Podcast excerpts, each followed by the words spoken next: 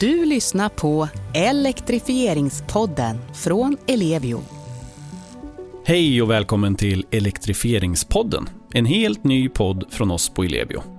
Här rör vi oss mellan allvaret i klimatomställningen och det nya elektrifierade samhället. Jag som är programledare heter Jonathan Björk och arbetar till vardags som chef för marknadsföring och PR på Ellevio. I krigets Ukraina är energiproduktion och elnät mål för ryska attacker. Vad kan vi lära oss av utvecklingen och hur väl förberett är det svenska energisystemet för angrepp? Vi pratar också om elektrifieringen gör oss mer eller mindre sårbara i framtiden. Det och mycket annat ska vi prata om i dagens podd. Så jag säger välkommen till Mikael Toll och Emma Johansson. Tack. Tack så mycket.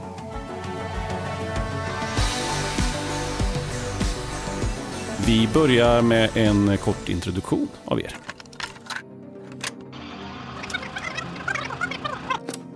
Mikael Toll arbetar med krisberedskap och totalförsvar på Ramboll och har en bakgrund bland annat på Energimyndigheten. En sak som Mikael ser fram emot är Transången när den kommer i vår. Emma Johansson är ansvarig för branschens säkerhetsfrågor på energiföretagen och har bland annat granskat hur Ryssland agerat mot Ukrainas energiförsörjning. Höjdpunkten på Emmas vecka är fredagskvällarna i stallet. Ja, Emma, du har eh, analyserat kriget i Ukraina Eh, men ur ett eh, energiperspektiv kan man säga. Vilka lärdomar tycker du vi kan dra ifrån Rysslands agerande där? Först och främst skulle jag vilja lyfta fram Ukrainas cyberförsvar. De har redan sedan attacken som skedde Black Energy 2014 blivit utsatta för många och konstant hårt tryck av cyberattacker. Och här i Sverige måste vi bygga upp cyberförsvaret mycket mer än vi har på plats idag. Och vad är det de har gjort rent konkret i Ukraina? Vad handlar det om? Man drar ju lärdomar av att hantera incidenter. Det handlar om att man måste ha en snabbhet att agera i tid. Det måste handla, man måste ha koll på sina system och sina sårbarheter i systemen. Och det här är ett heltidsjobb. Att hela tiden följa utvecklingen, varningarna och vara beredd mot angriparen. Men det är ju cybersäkerhet pratar om, den mer fysiska säkerheten, för det har ju också varit attacker mot den fysiska infrastrukturen så att säga. Vad, vad kan man se där? Det stämmer ju. I och med den fullskaliga invasionen så sker ju flera parallella händelser samtidigt. Att man går att attackera med cyber, med drönarattacker och med robotattacker mot civila mål, men också mot kritisk infrastruktur som elnät och kraftbolag. Men när vi pratar Ukraina då, finns det något annat konkret, eh, ja, konkreta exempel som du tycker att de har varit duktiga på eller som man också eh, kan titta mer på, lära sig av? Det finns ju jättemånga spännande lärdomar av detta, men det är ju några saker som de var oerhört snabba på. Dagen före invasionen den 24 februari 2022 så planerar man för alternativa eh, ledningsplatser och förflyttade personal från kraftstationer, stängde ner dem och, och flyttade personal för att skydda dem. Så man visste att angreppet var på gång. Och det har ju varit en styrka under hela den här utnötnings som kriget är i Ukraina. Att man har förmåga då att gå in i ödrift och stänga ner kraftstationer för att skydda sin personal och sen återuppstartar man dem efter robotattacker. Eh, något annat som var väldigt duktiga på var ju att snabbt be om hjälp, be om internationell hjälp och söka stöd. Och det gjorde de ju bland annat för att hantera sin information och kunna lägga upp det i molntjänster. Man behövde också ha stöd i och med att GPS-signalerna slogs ut i Ukraina och tid är ju en faktor för att kunna drifta och ha kontroll på elnätet. Och när den slogs ut då behövde man få in verktyg för att eh, få ny tid på plats. Och ytterligare var ju då att eh, redan i mars, då, så drygt en månad efter den fullskaliga invasionen, så, så stödde då Europa så att Ukraina kunde koppla på sig mot det europeiska energisystemet. Så att vi i Sverige vi bidrar ju genom elexport och vi har ju bidragit väldigt stort genom materialleveranser från energibolagen till Ukraina.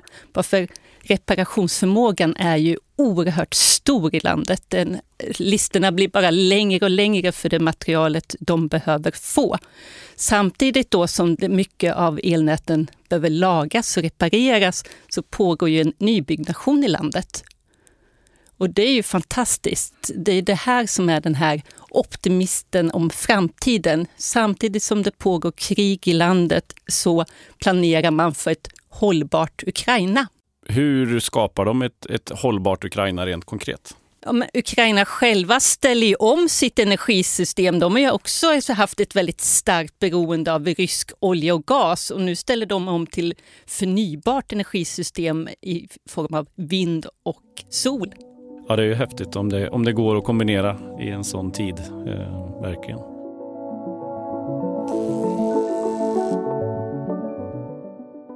Mikael, vad, vad tänker du om det? Emma beskriver läget som hon har tittat på. Ja, allt som Emma säger är ju jättebra. Mm. Eh, jag tänker jag ska börja, man kan börja från ett annat håll också. Eh, jag, om man börjar utifrån perspektivet tid det kan betyda väldigt mycket. En sak är ju att det, det, är viktigt att reagera snabbt och i tid, att, att göra motstånd. Men man kan ju också tänka på eh, vad, vad vi, hur vi agerar och vad vi kan lära i ett lite längre perspektiv. Jag har jobbat med, med krisberedskap, totalförsvar inom energiområdet de senaste nästan ja, men 25 år. Eh, och det är ju väldigt många som först nu egentligen får upp ögonen för att ja, men det är ganska viktigt med en robust energiförsörjning, med ett robust energisystem. Med att man måste prioritera försörjningstrygghet på samma sätt som man prioriterar miljö och, och kostnader. Och uh, Den här medvetenheten som jag tycker har kommit väldigt sent i det svenska samhället, men som börjar ändå komma, eh, om att det är krig i Europa. Det kan vara krig i Europa. Vi är inte immuna. Det kan drabba oss. Om man bara tittar på den diskussionen som har varit i samhället de senaste månaderna så är det ju fortfarande ganska många som säger varför säger ni att det kan vara krig? Eh, och då är det ju ett, ett, sätt att slå ifrån sig lite. Så att det är väl egentligen den första lärdomen. Det kan bli krig. Det är krig i Europa. Det kan hända. Ehm, och sen kan man se hur påverkar det oss? Hur agerar Ryssland? Vad gör Ukraina? Vad kan vi lära oss av det? Och där finns det jättemycket lärdomar. Den, den största och viktigaste lärdomen är väl egentligen att Ukraina gör motstånd. Ukraina vill göra motstånd. Ukraina gjorde motstånd väldigt tidigt och Ukraina har en väldigt stor och stark försvarsvilja och en imponerande motståndskraft i samhället som vi kan lära oss mycket av.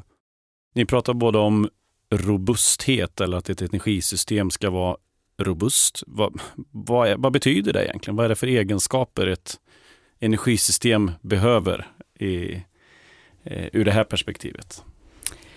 Jag tycker inte att det räcker med robusthet, utan det behövs robusthet och redundans. Alltså en spänna bågen så att man har en resiliensförmåga att återhämta sig. Så robusthet ligger då att den här förmågehanteringen och redundansen ligger i att man har alternativa försörjningar som reservkraft, som alternativ när IT, internet ligger nere. Då ska du ändå kunna styra och leverera energi ut till kunderna. Har Sverige ett robust energisystem idag? Och eh, jag lägger till också ett resilient energisystem.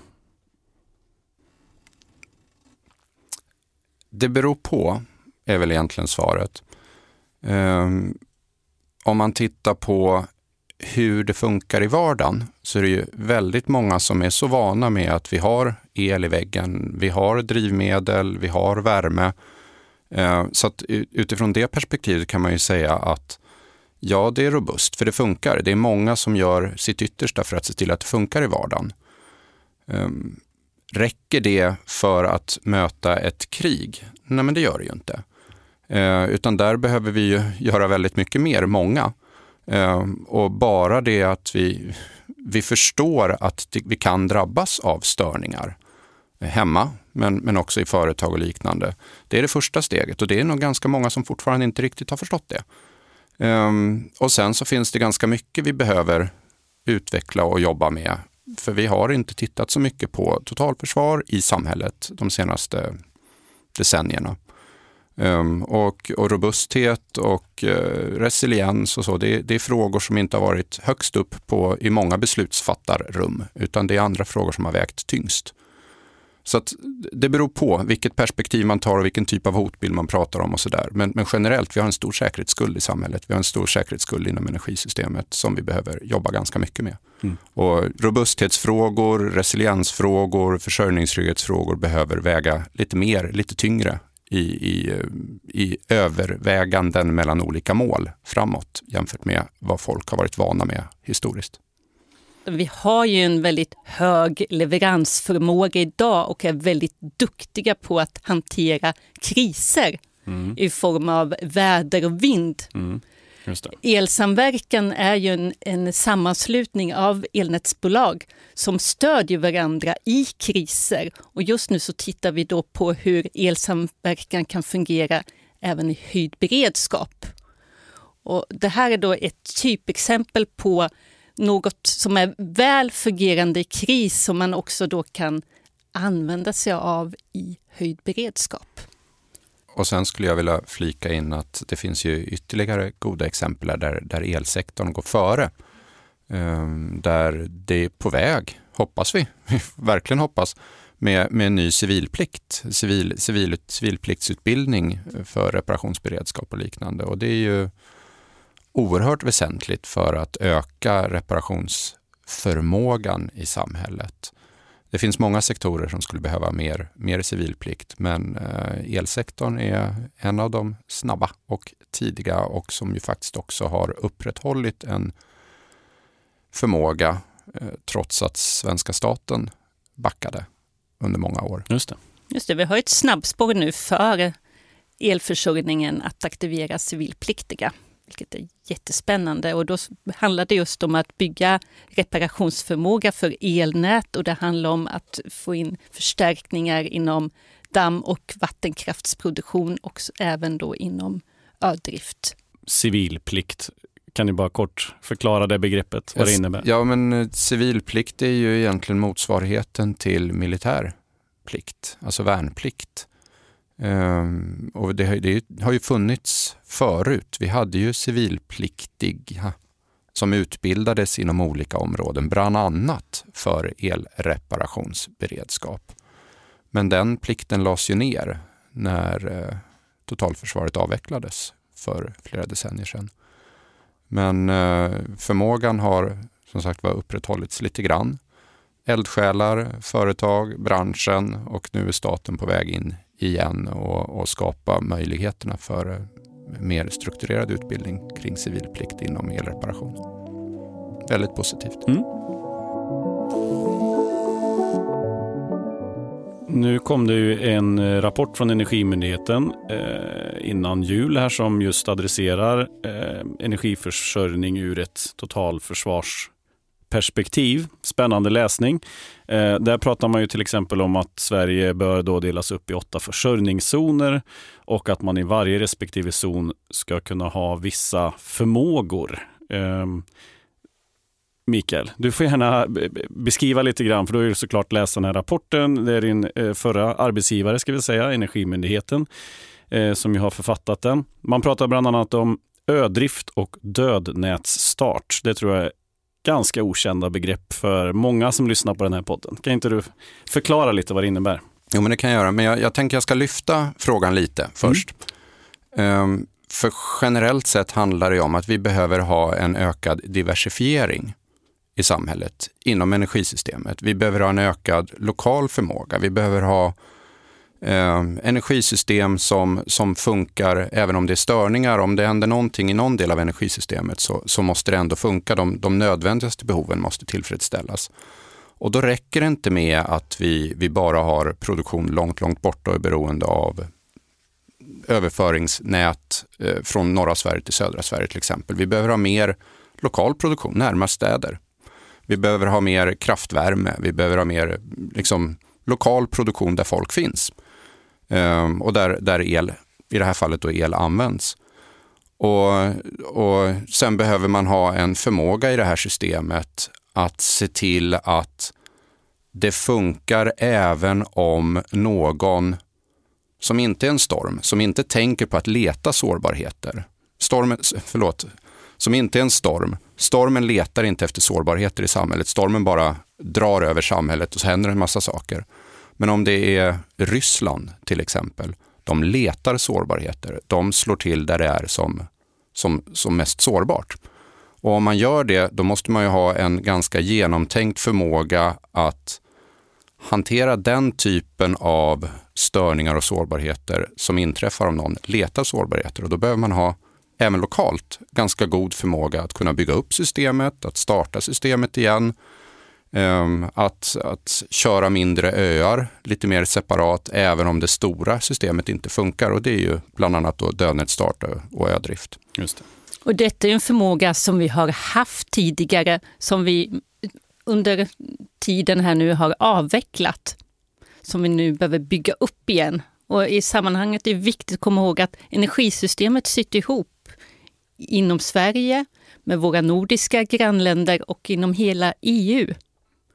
Så att det är därför vi behöver återbygga förmågan att kunna drifta i öar och isolera delar av systemet medan det andra fortsatt fungerar. Eh, när man pratar om de här öarna, då, är det, eh, hur stora är de? så att säga? Är det hela landsdelar eller är det mindre som i städer eller pratar vi länder? Eller vad? Det beror ju på. Ja. Det beror ju egentligen på vad det är för situation som inträffar. Men eh, typiskt sett kan man ju säga men, en, stor stad, mm. en del av en stad. Mm. Mm.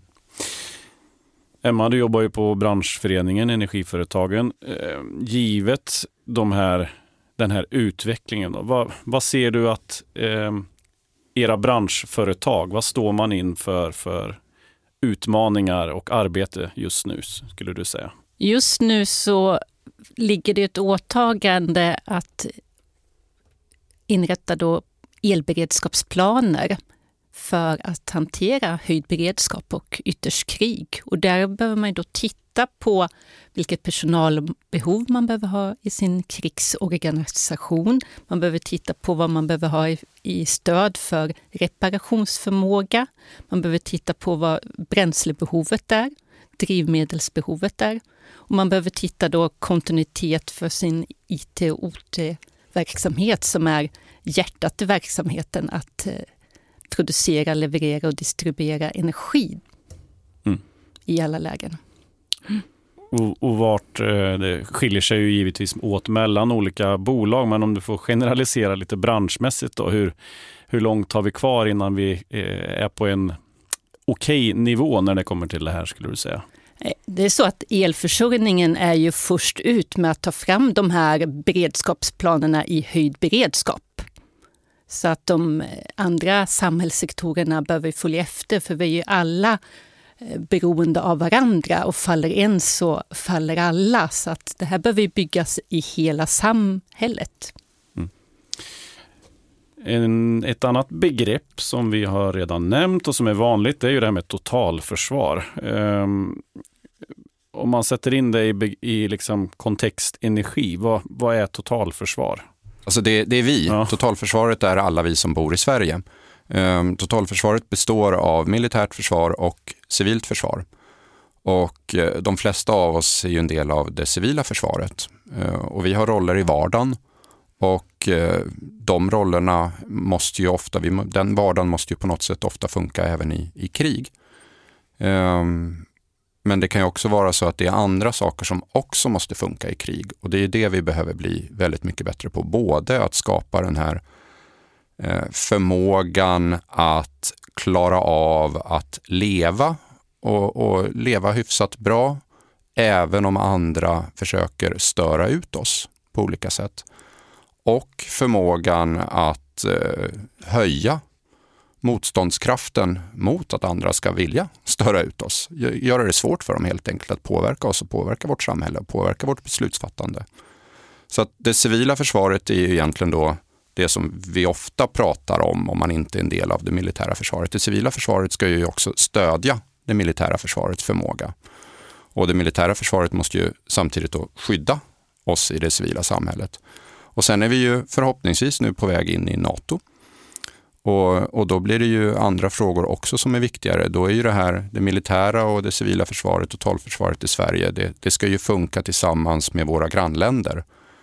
Och då behöver vi ju utifrån till exempel det civila försvaret tänka väldigt mycket mer på men hur behöver vi dimensionera för att andra kommer till Sverige och använder Sverige för att till exempel stötta Baltikum eller Finland eller liknande. För att vi ska ju, det, det är väl viktigt att säga, vi, vi pratar här om eh, inte om, om någon teoretisk, vi pratar om Ryssland. Vi mm. pratar om Ryssland. Ryssland är det dimensionerande hotet för Sverige. Ryssland agerar, Ryssland bedriver storskalig krigföring i Europa.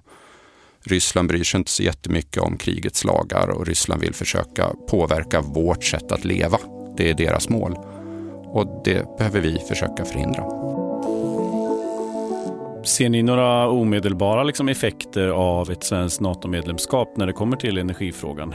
Är det nya regler eller förväntningar som, som träder i kraft i, när vi blir medlemmar?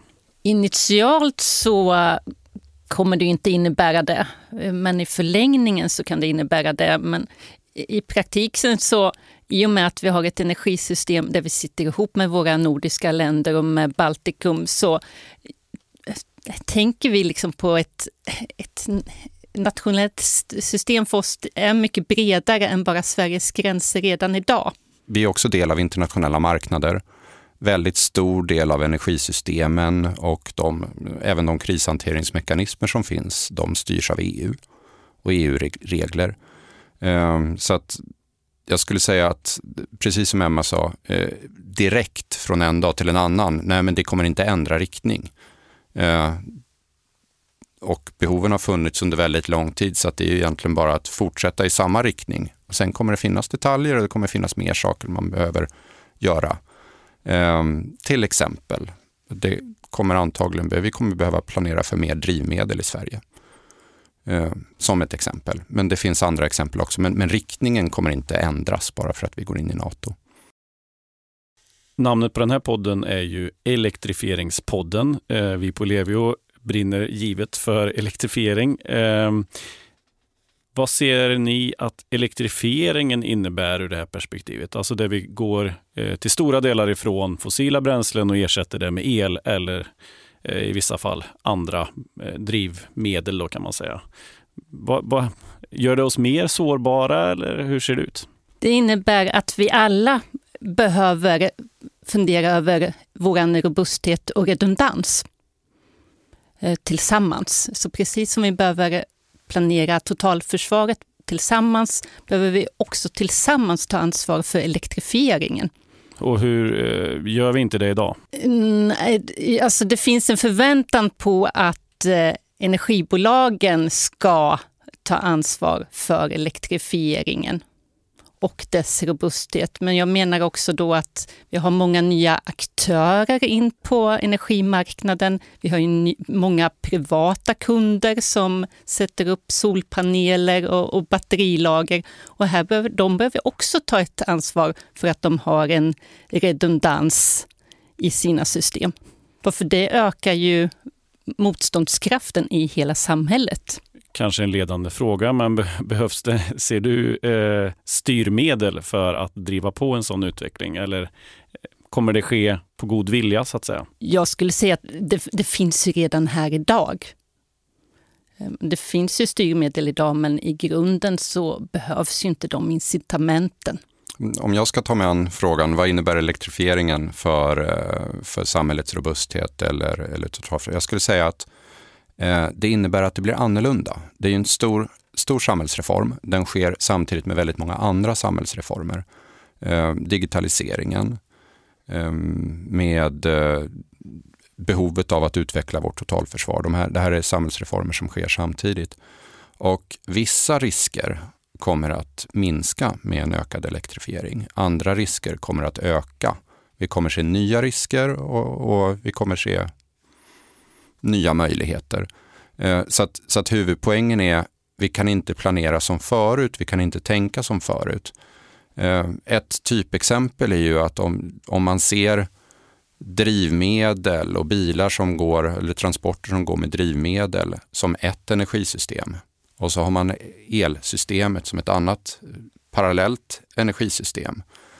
Om man minskar betydelsen av det ena energisystemet, ja men då har man inte lika stor diversifiering i samhället. Det är inte två energisystem som går parallellt. Förvisso är de inte helt parallella, för de är jätteberoende av varandra.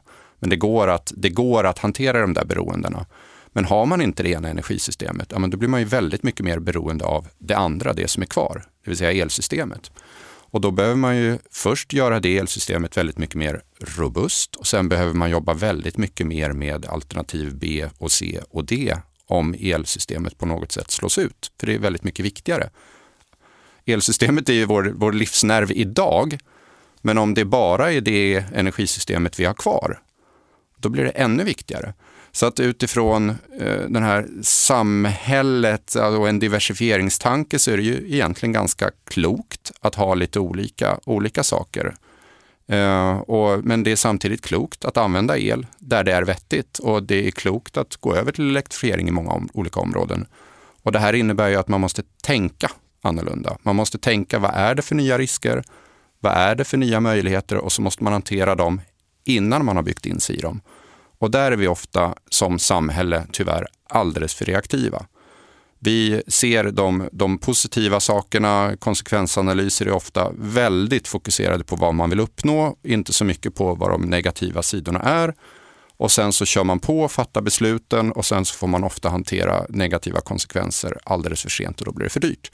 Så att just det här att försöka se vad är det för nya fördelar, nya risker och sen så hantera dem innan man har byggt fast sig.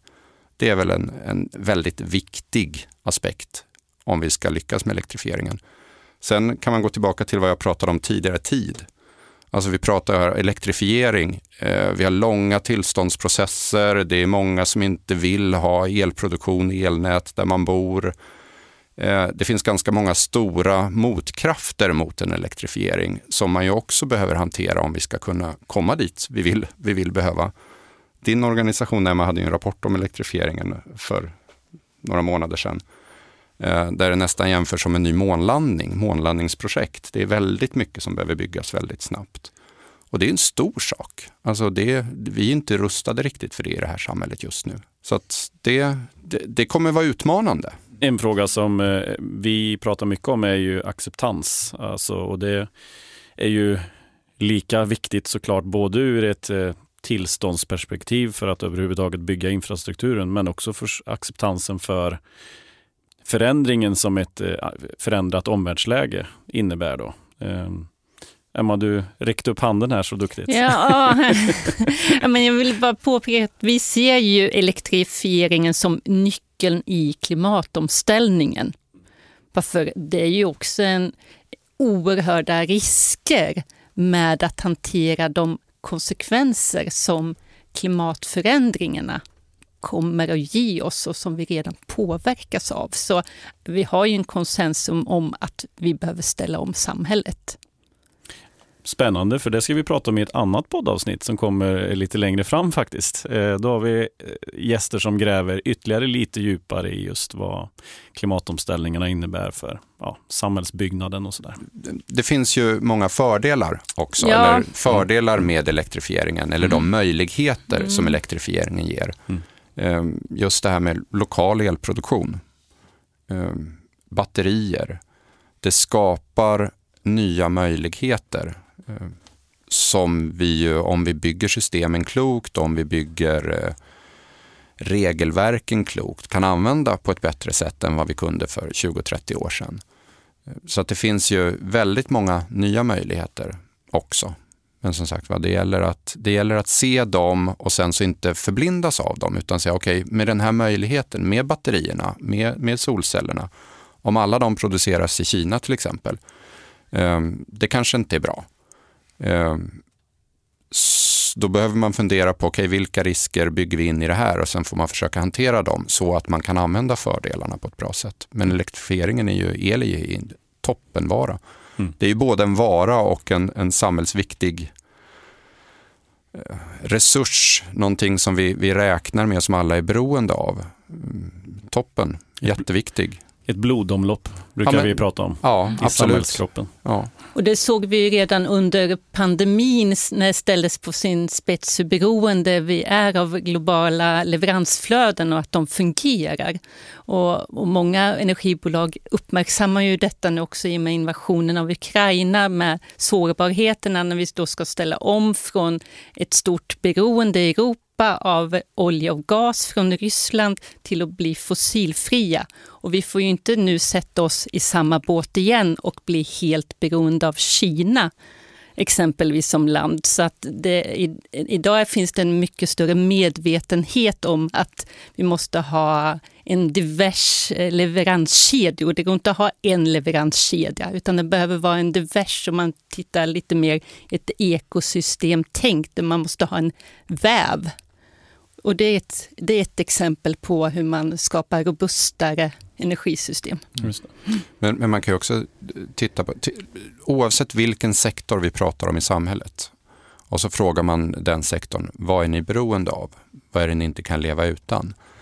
Uh, i, ja, det, ing, det, här är ingen undersökning, jag har ingen statistik, men min, min erfarenhet säger att i 99 fall av 100 så säger de el först. Det är el. Eh, alla sektorer är beroende av el, alla påtalar elberoendet och hur viktig elen är för dem. Ehm, och, och det här beroendet ökar ju.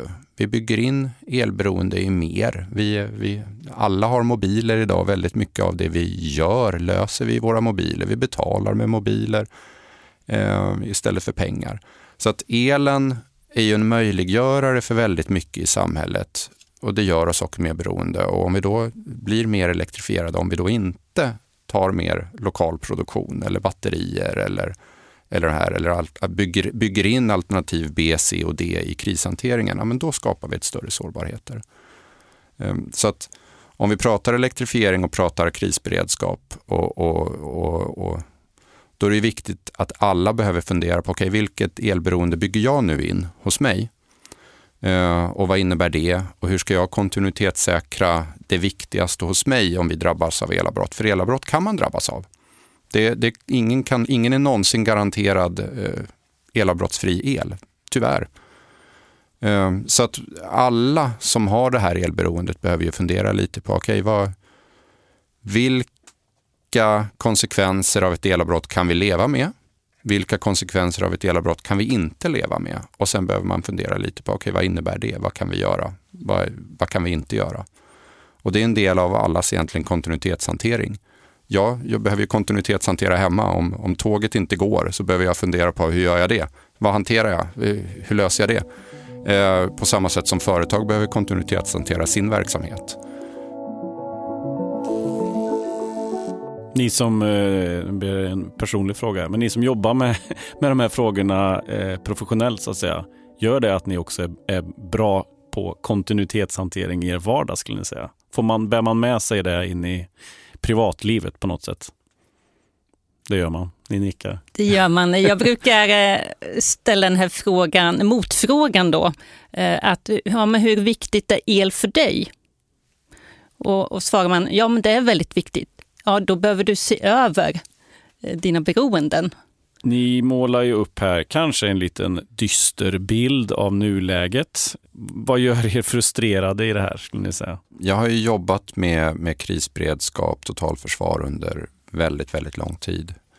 och det har varit frustrerande att medvetenhet kraften, eh, viljan att ta i frågorna, möjligheterna att titta åt ett annat håll och göra någonting annat har varit ganska stora i det svenska samhället. Och det gör mig lite frustrerad att vi har förlorat ganska mycket tid och det går fortfarande ganska långsamt i utvecklingen. Men man kan ju vända det också, att, och jag tror jag sa det tidigare, att det är också hoppfullt att det faktiskt har gått upp för väldigt många fler att det här kan hända. Det är jättehemskt. Vi vill inte att det ska hända, men, men, men det är hoppfullt att fler faktiskt ser verkligheten för vad den är. För det gör att eh, förutsättningarna att hitta åtgärder, att fokusera och prioritera åtgärderna, de ökar ju. Emma? Jag har nu jobbat tre år på branschföreningen så att jag ser att de här vindarna börjar förändras. Så att det, vi har en energisäkerhetsgrupp på oss och den har tredubblats på de här åren. Så att man märker att energibolagen de rampar upp med fler resurser inom säkerhet och beredskapen. Och för mig har det, är det viktigt att göra ett tillsammansarbete inom branschen för att stärka varandra. Och nu precis i dagarna här, alltså vi har jobbat under flera års tid för att få till en gemensam energicert för att då tillsammans kunna dela hot och underrättelseinformation, ta del av varningar, vilket är väldigt viktigt att de går ut snabbt, att de innehåller exakt information och helst då så mycket tekniskt korrekt information som möjligt så att energibolagen kan åtgärda. Idag går sån här information ofta mun till mun-principen, att man får del av det, vilket tar tid tid som man inte har råd att förlora. Så att nu är vi på gång här, några bo bolag tillsammans, att starta upp en stiftelse som då kan vara den här parten som tar emot information och snabbt kan sprida den utåt inom branschen. Äntligen! Ja, Äntligen. så det här tillsammansarbetet, ja. det är liksom på gång skulle jag säga. Bra. Men härligt att få avsluta på ett positivt sätt med lite framåt tro ändå. Då. Tusen tack Mikael, Emma, för att ni har gästat Elektrifieringspodden. Tack. Tack så mycket.